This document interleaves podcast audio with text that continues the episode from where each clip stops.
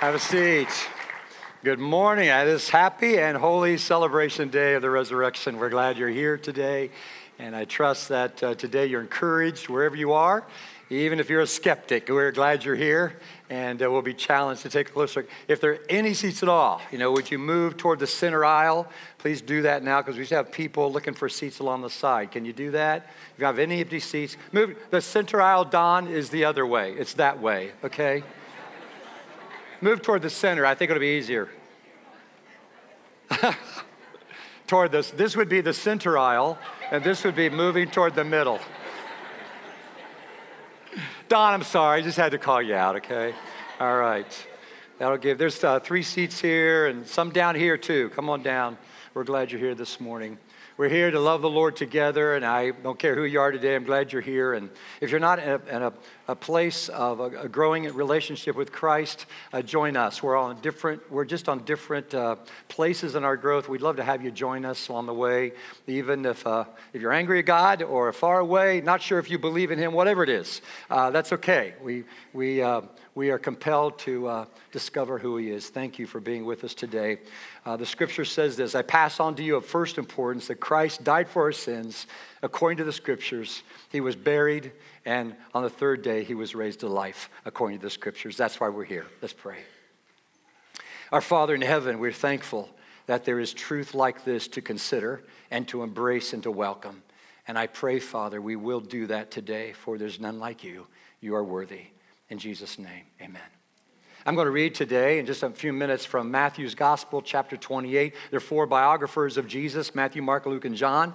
And Matthew is one that writes initially to a Jewish audience, but this has been preserved for us that we may know the, the, the truth of Jesus and who he is. There are certain moments in our lives that are life changing, like, like the day you graduate from high school, the first day at university, the, the, the, day you, you go on your first date with the person you're going to live with the rest of your life, or the, the day the child is born, the day the child finally gets out of the house, you know, or when the dog dies, whatever those is, uh, those are. Those are life changing moments. And there's certainly nothing, nothing the same about these women who come to the tomb this day and they, and they find what, is, what, what they least expected an empty tomb tomb. Verse 1 After the Sabbath, at dawn of the first day of the week, Mary Magdalene and the other Mary went to look at the tomb. There was a violent earthquake, for an angel of the Lord came down from heaven and going to the tomb, rolled back the stone and sat on it. His appearance was like lightning, his clothes were white as snow. The guards were so afraid of him, they shook and became like dead men. The angel said to the women, Do not be afraid. I know that you are looking for Jesus who was crucified. He is not here, he is risen, just as he said. Come and see and tell his disciples he is risen from the dead and is going ahead of you into Galilee. There you will see him. Now I've told you. So the women hurried away from the tomb, afraid yet filled with joy, and ran to tell his disciples. Suddenly Jesus met them. Greetings, he said. They came to him, clasped his feet, and worshiped him. And Jesus said to them, Don't be afraid. Go and tell my brothers, go to Galilee, and there they will see him. For those of you who's coming in, there's a, there's a number of chairs right down here on my right and the left, right down here. Don't be afraid to come on down, and uh, we're glad you're with us today. The, the resurrection of Jesus Christ absolutely changes everything about the whole course of our lives, the way we live, the decisions we make, the whole course of our lives. And this is why it impacts us so much. First of all, God's work is unstoppable.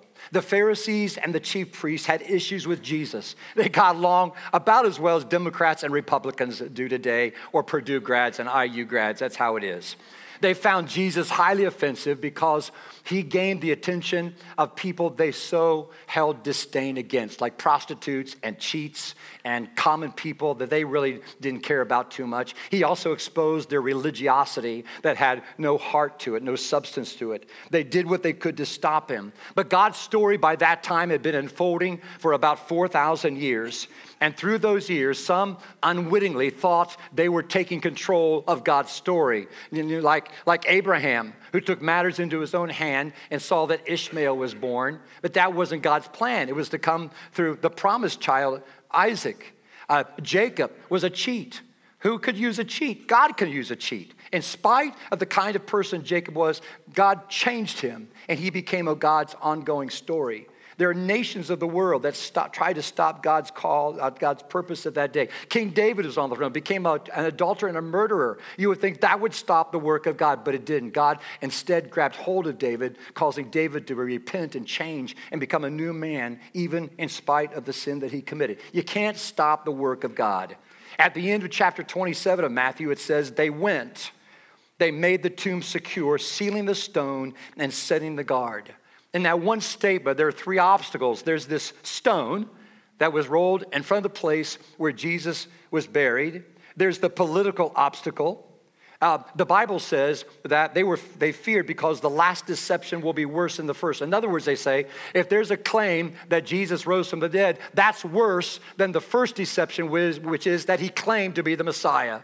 They, they, they, they saw him as a deceiving person, not the true Son of God.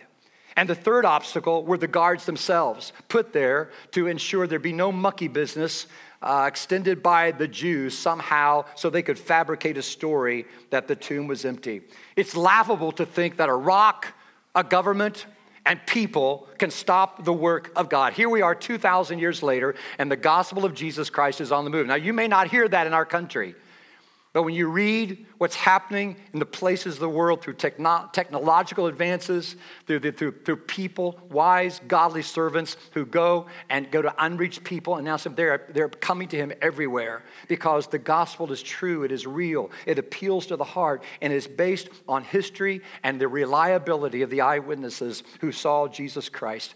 Now, those who think, this is the secular mindset, who says, I can't believe anything beyond the material world. This is what I have a hard time with because there are so many good people in the world who want to make a mark. They want to make a mark in the area of poverty or, or in social justice or in um, just uh, addressing abuse or tra- human trafficking, whatever it is. But if this material world is all there is, what, what, what, for what purpose? If this life is all there is, the material world, and it's all gone, why care at all? But see, the truth is, people who believe in the resurrection care more about the material world because being saved by Jesus does not mean simply that we get, we get to now go to heaven, which is true.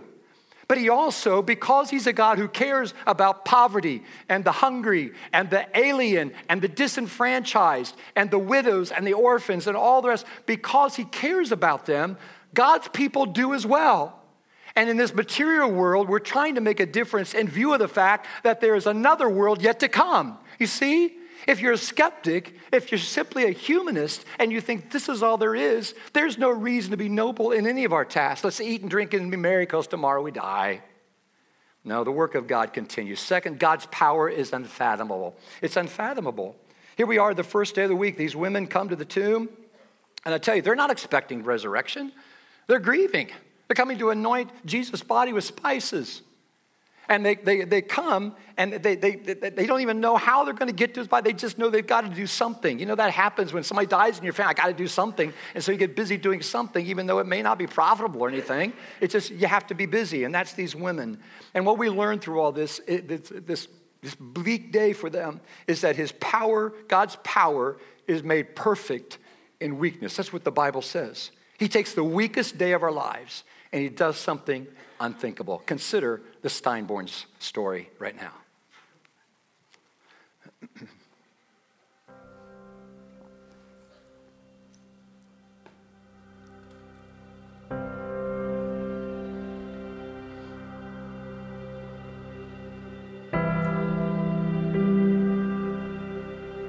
I had everything everything lined up. I was gonna, you know, marry the girl, get the job, have the kids, and live a wonderful life. I can remember us having a conversation um, before we even got married, and you know, we we thought, oh, maybe you know, two or three kids. I always dreamed of two boys that looked just like me and one girl that looked just like her. We decided that we wanted to try and start our family probably about a year after we were married. We we started down that path of, of, of doing the blueprint that we had of having children and it uh, didn't end up working out the way we'd planned. I think in the beginning I stayed positive, but it, I mean, it was just, it was very disheartening. It was um, a huge struggle for us, for sure. we prayed about it, and it was it was definitely one of the hardest times in our marriage. It was very hard for me to let go of what I wanted so badly, which was to carry a child. I just wanted to know why more than anything. Um, and I think everyone, you know, when things don't go your way, you want to know why. I felt like there was silence. I felt like my prayers were not getting answered. They had almost basically ruled out any chance of us having biological children. And that was like, well, our next step is adoption. Maybe this is what we're supposed to do. And it did. It felt like I can I can honestly say for the first time in my life that was felt like something um, we were called to do. I guess it was nothing like you would expect in your mind. When, when I was growing up, I imagined that there's just a, a home of children that need families. They're just waiting for families. And then, you know, people who want to adopt come and do it. And it doesn't necessarily work out that way. You know, you just sit back and you wait for somebody to, to choose you, to be the parents to this child that they can't take care of. Um, and it was a hard thing to wait for.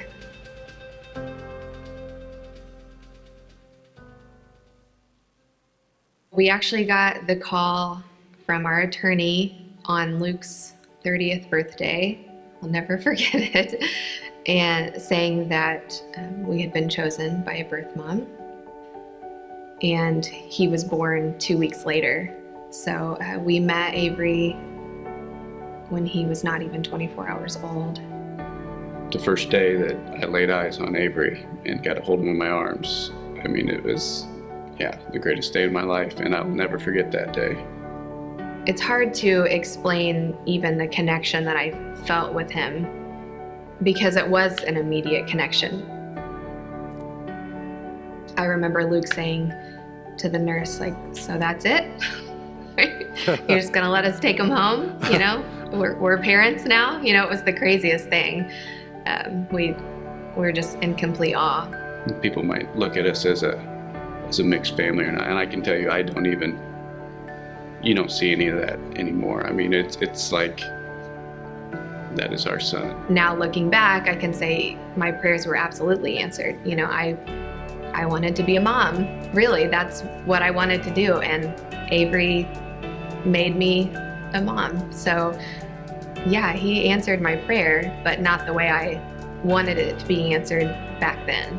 I can't describe the joy of of of the adoption process with Avery. How how there's so many surprises along the way. We initially had said, you know, well, this is this is what it, you know, this is how we're going to build our family. So we'll adopt again, and um, we'll have two kids, and call it a day. And that was just, you know, after Avery came along, that's just what we thought, that's how we thought we were going to continue to build our family.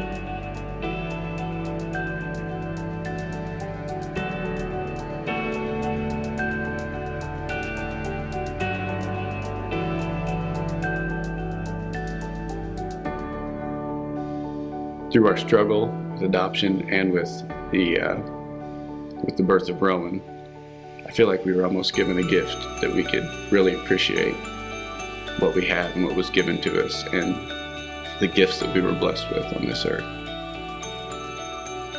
I learned that God never gives up on you. No matter how much I was struggling, no matter how mad I was, um, or even, you know, if I had gone several days without talking to him, um, he was always there. And so I learned just of his, you know, the greatness of his love. We love our families as much as, as any family could have. And I think that could represent God's family, how we bring in people of all different thoughts, all different mindsets, all different places in their walk, all different levels of suffering. Some people could be going through the hardest times in their lives, and I believe God welcomes us all for God to take all of us in as His own children um, is amazing, you know. And I, the love that I have for both Avery and Rowan, it doesn't matter how they got here. As hard as the last seven years have been, um, I'm so thankful for all of that. So, how's your blueprint going? Most of us have blueprints, you know. Let's thank Luke and Carly. They're sitting back there. Thanks for your story, Luke and Carly.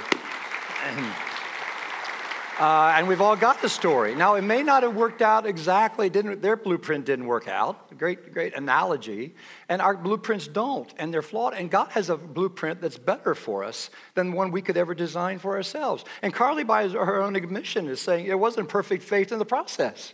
God doesn't wait till we have everything in order before He reveals Himself in our weakness.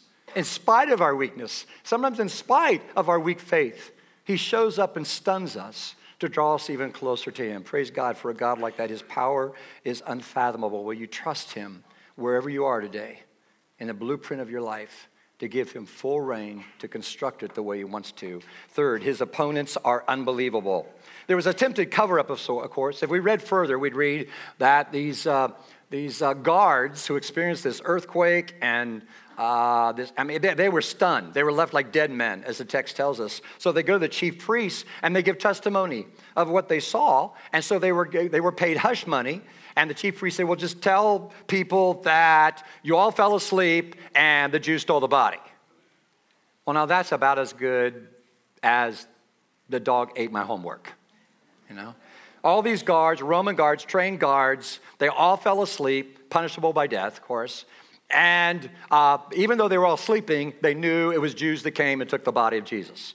I mean, it's just all, uh, it's all ridiculous. And of course, the chief priest, the Bible says, they assure these guards look, if this happens to get back to the governor, uh, we've got your tail. Yeah, right, I'm sure. Paul the Apostle goes on to write this in Corinthians For what I received, I passed on to you as first importance that Christ died for our sins according to Scriptures that he was buried, that he was raised on the third day, according to the scriptures, that he appeared to Cephas and then to the twelve, and after that he appeared to more than 500 of the brothers and sisters at the same time, most of whom, he says, are still living, though some will have fallen asleep. I think he's saying by that line, check me out. He also appeared to James, he says, just check me out, they're still living. Now, here you are on April 16, 2017. Let's say you're alive 20 years from now. Hope you are, unless you're really old, and hope you're in heaven by that time. Uh, but, you know, here's, here's Paul. Let's say 20 years from now, somebody says, you know, I heard one time that preacher, that Christian church, he's dead now, but he wore uh, like a Mickey Mouse t shirt and shorts and flip flops that day back. I think it was like 2017 or something. And said, hey, wait a minute, see, I was in church that Sunday. I happened to be in church that Sunday. I remember being there. You know, he had on a tan coat and blue shirt. Now, what are you going to listen to? Somebody hearsay or somebody who says, no, I was there? And so we have 11 appearances recorded and preserved for us in the Bible so that we know this isn't hallucination. This is not emotionalism. Even 500 people at one time, there were people alive who had been there, and their testimony continued on and on and on. The scriptures are reliable. They, they've been tested by all kinds of skeptics who cannot disprove. I even read a skeptic recently, and at the end of all his arguments, he said, It is a rational decision to conclude that Jesus Christ rose from the dead. Now, he wouldn't change because he likes his arguments, but he says there's nothing irrational about believing the historicity of the resurrection. The, the, there'll always be opponents, there always have been, of God's existence and his work in the world. Always. So be used to that. We are not of that crowd. Fourth, good news is undeniable. Good news, God's news is undeniable. The angel said to the women, Do not be afraid, for I know that you're looking for Jesus who was crucified. He's not here, he's risen, just as he said, Come and see the place where he lay, then go and quickly tell. Because this news is undeniable, when you meet Jesus, there are four imperatives. First of all, come. That's where you start. And I don't know where you are today in your journey. You may be a skeptic, you may be someone that doesn't know exactly what to do with it all. Uh, maybe, maybe you believe it, but it hasn't really captured your life.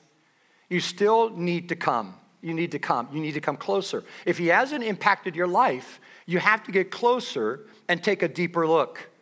And it doesn't matter what your story is, it doesn't matter how, how what you've done, it doesn't matter how dark your record is, it doesn't matter how far away you feel from him. Everybody is invited to come. The second imperative is to see. That means to examine, take a close look. And God can handle your greatest doubts. In fact, it's only out sometimes of doubts that faith emerges.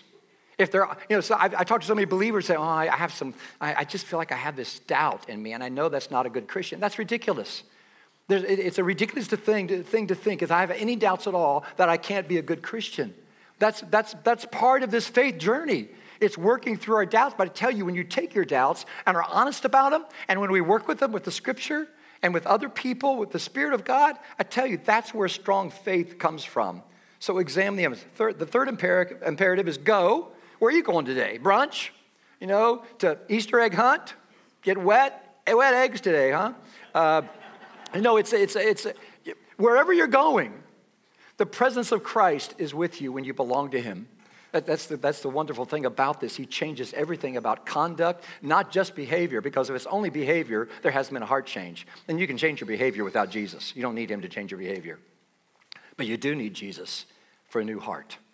That's why the Apostle Paul writes, The old is gone, the new has come. The new he's talking about is a new heart, a new energy, a new motive, a new reason to get up in the morning and finally tell. How can we not tell of this when we know the truthfulness of this? You know, we like our Bible stories and movies to end with a bang, you know? We don't like movies that leave us hanging. We don't like Bible stories that leave us hanging. We love it when Israel goes through the Red Sea through a wall of water. We love it when David kills the giant. You know, we love it when these, these great battles are won in the name of the Lord. We love all that. Friday's story wasn't a bang, was it? Not Good Friday, that we call that now. And that time period, 2,000 years ago, that was a bad, bad day. When God's, God's followers caved, they didn't know what to do, they just hid. Today, you may feel like it's Friday to you. You may be in the Friday of your life experience where it's all bleak, it's dark, you see no hope, you see nothing but a den. And don't allow, don't allow your feelings and your experiences to override the power of God and the undeniability of the good news of the resurrection. He takes our worst days and he turns them into good things. Whatever that is, we have to trust him for that. We keep putting our faith in the power of God. The same power of God who raised Jesus from the dead is a master at raising dead situations to life and dead people to life again. That's, but you have to be willing to let his never ending story be woven into your story. And you know when that happens? When both stories are, are woven together, God's never ending story becomes your never ending story because his life comes to you here and his life carries you from this life to the life to come. Jesus said, I've come that you may have life and have it to the full. Don't miss that. Don't miss that. Let the resurrection of Jesus Christ change you from the inside out.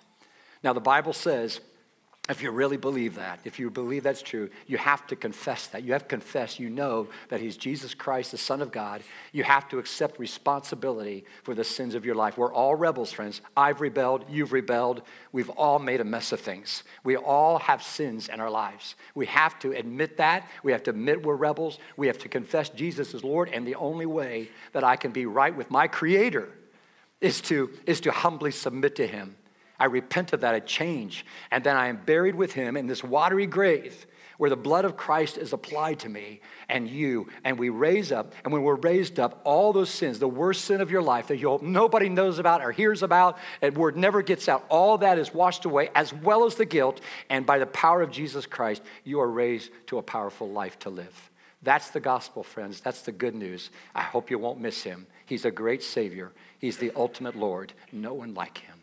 Today is the day of salvation. He is worthy of our worship. If you want help with this, please let us know. We want to walk with anybody here. Doesn't matter where you are in faith or no faith. You, you begin a journey. I tell you, there's a great end in sight. God bless you. Let's stand and worship the risen King.